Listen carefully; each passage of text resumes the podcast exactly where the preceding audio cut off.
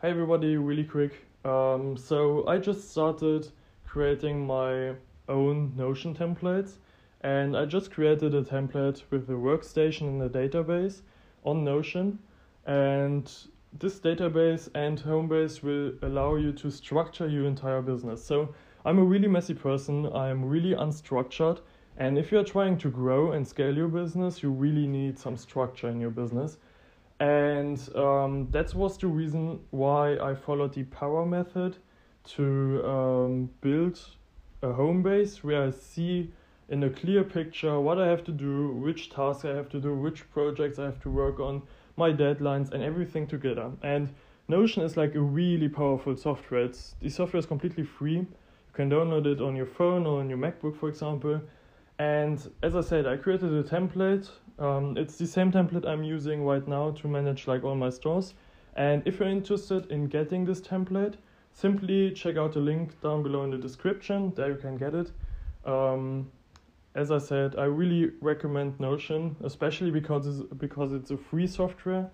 And like if you are working with a team, you also can work on a team on Notion. So get your business structured, get your project structured, and get the template down below in the description. And right now, let's get back to the show.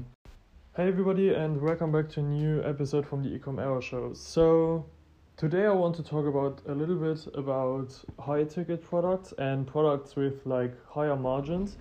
And the reason why I want to talk about that is especially because I made the mistake that I tried to scale a product which um, has like not the biggest margin and like you really quickly realize that it's really hard to scale a product if your margin is really slim um, especially when your ROAS starts dropping especially in the um, scaling phase. So um, high ticket i don't know. I think high ticket will start at 300 but like that's not the price point i'm looking for um, but i'm trying to look at products between like 50 and 150 dollars, um, which have like a profit mar- a profit of like around forty to fifty dollars or more, like depending on the product.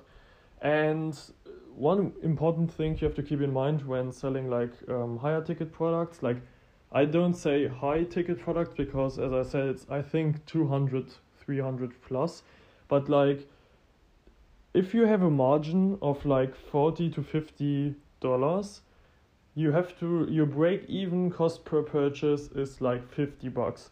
And if you have 10 if you are testing 10 ad sets and you have a break even cost per purchase of $50 or like a profit margin of $50 you have to spend $500 to test like 10 interests which is quite a lot. Um, the positive thing is like if you're making sales um, your profit you will make more profit but like on the other side, your starting budget needs to be way higher. And um, it's difficult to say because like um, the product I was selling was twenty nine ninety five and plus shipping it was thirty nine ninety five, and um, I had a profit margin of around twenty dollars, and twenty dollars sounds pretty good if you hear it like that, but like to get a cost uh, cost per purchase of ten dollars is quite difficult. Like it depends on your marketing skills, on the market, on the time you start advertising, um, if it's a seasonal product or not, and like in general how your ad account reacts. There are so many factors like going into this and it's like really important to um, like those low ticket products it's really hard to make a profit and you have to push like a really high volume to make like really good profit and um, that's like the reason why I want to pivot into like a little bit more higher ticket products and higher ticket profit products because like as I said it's like it's really bad if you find a product which is selling and you try to scale it and your profit margin is like close to not existing anymore. And i'm i think i also did the mistake that i tried to scale like a product which isn't really scalable because you have to think about it like that um, not every product is like a crazy scalable product or like a crazy winner, and some products have like a sweet spot of thirty to fifty k um, a month in revenue. Some products making making millions in a month, but like you can't generalize it. And as I said, some products are not that scalable like other products. And I think I tried to scale my product way too hard. Um, and I didn't focus enough on like keeping my margin healthy and like to increase my profits. Um, and if you're if you're selling a product with like way higher margins, like as I said, 50 60 dollars, your room to breathe is like way bigger. Like you can acquire a customer for 30 bucks or so and you still have like $30 in profit left. I'm not sure if this is accurate, if you can acquire a customer for 30 euros or dollars, but like I think you get the point. And that's like the main reason why I always was looking to get like a little bit more high quality, high priced products. I don't want to sell like uh, like products for three hundred dollars because the customer support and like customer expectations are also way higher and like it can get really bad if those customers are not happy um, but like those fifty dollars plus products, I wouldn't even say. I think that's more like mid-ticket products.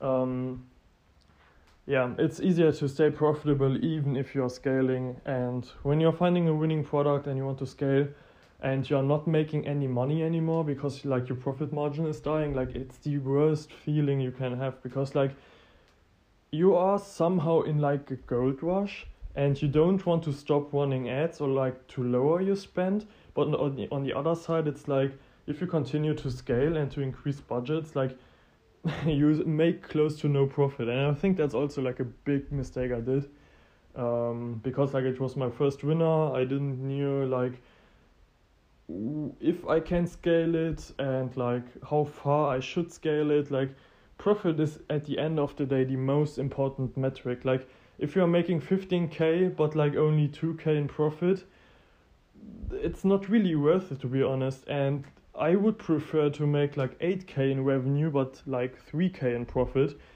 or like 2k in profit for example. Um, because like every single order means like more operational cost on your side.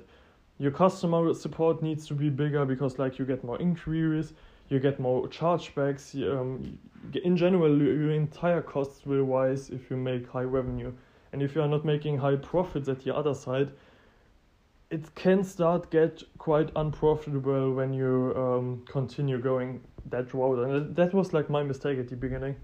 Um, like my processes got quite expensive um, because I was doing high volume, but like my profit margin wasn't there and yeah that's like a big mistake i learned from and i a big mistake i don't want to uh, repeat again so please learn from it so always try to increase profits. Like profit is the king. You always want to increase profits. Um, don't try to create like crazy screenshots with like 50k in revenue a day or whatever um, but you are making close to no profits. Because at the end, I think revenue, everybody can produce revenue, but like the real skill lies in profits. And if you are able to make like a 35 40% profit margin on your product, I think then you are really at the top um, because, like, as I said, profit is the most important stuff. So I hope you like this episode. I hope I hope you learned something from it. Don't make the same mistake I did. Um, always try to sell high quality, higher quality products um, and yeah, I hope you liked this episode. If you have any questions, uh, feel free to um, ask them in the Q&A section on Spotify and I will answer your questions in the next episode. So, as I said, I hope you liked this episode and we will hear us on the next one. Ciao.